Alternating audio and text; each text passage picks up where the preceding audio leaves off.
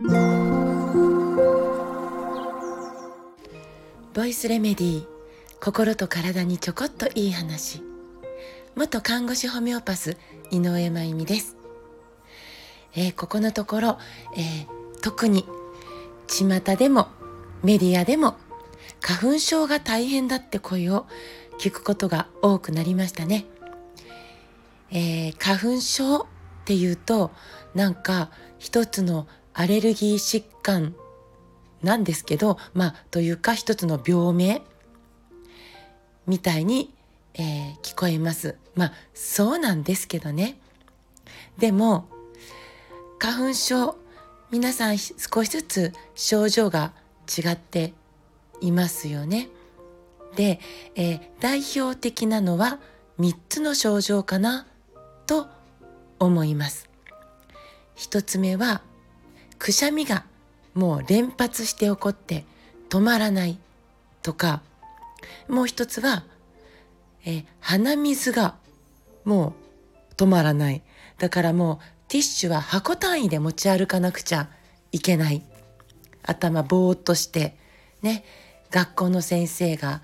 言っていることが、えー、耳に入らないみたいな子どもたちもいたりします。そしてもう一つは目や鼻や喉が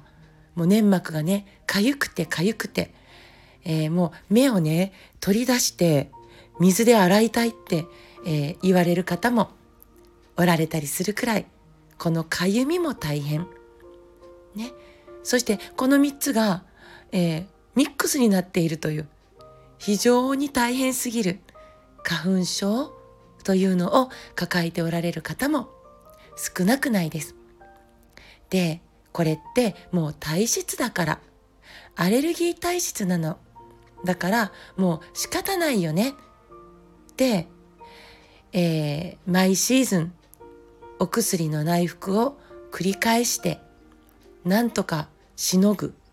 日々というか、えー、そのそれも避けられないこともあるかなと思うんだけどその前に、えー、これらの症状を起こすことに関係している可能性がある臓器があるんです。それをサポートすることで症状が軽くなることがあるかなと思います。薬を取っちゃダメだよっていう意味ではないです。でも私たちは自己注力も持っているからそこも支えたいですよね。で、まずくしゃみが連発してもう大変でそれによってもう頭痛がもう頭がガンガンするくしゃみのしすぎでというね、えー、もうあのお仕事もできないね電話もできないみたいなね、えー、くしゃみが起こってしまうから、えー、そんな症状が強い方はもしかしたら腎臓が疲れているかもしれないです。心当たりないですか？腎臓は冷えとか運動不足とか化学調味料の取りすぎとかに弱い臓器なんです。なので腰回りをしっかり温めて質の良い水分と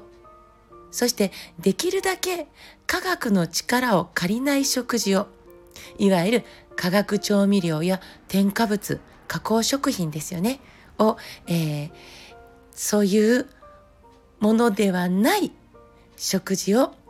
とってみてください。で中でも小豆ってね、えー、腎臓の機能を支える食材としてとても有名な食材ですね。えー、小豆ってむくみを取るしなんとビタミン C もとっても豊富。しかも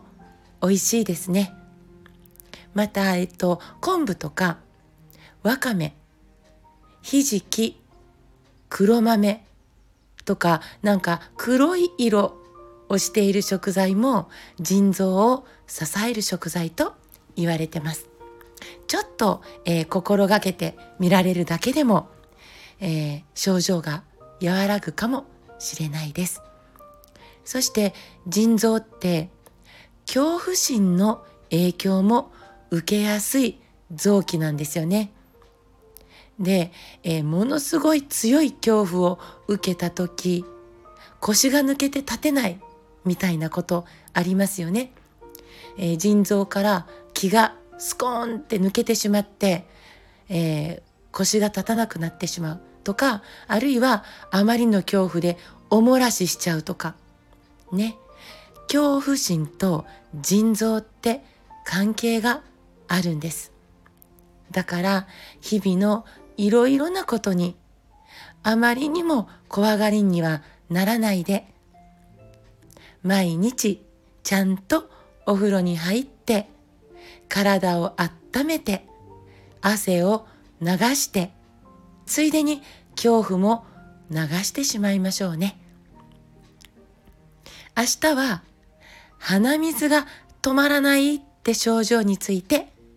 お話ししたいと思います。今日も最後まで聞いてくださってありがとうございます。また明日お会いしましょう。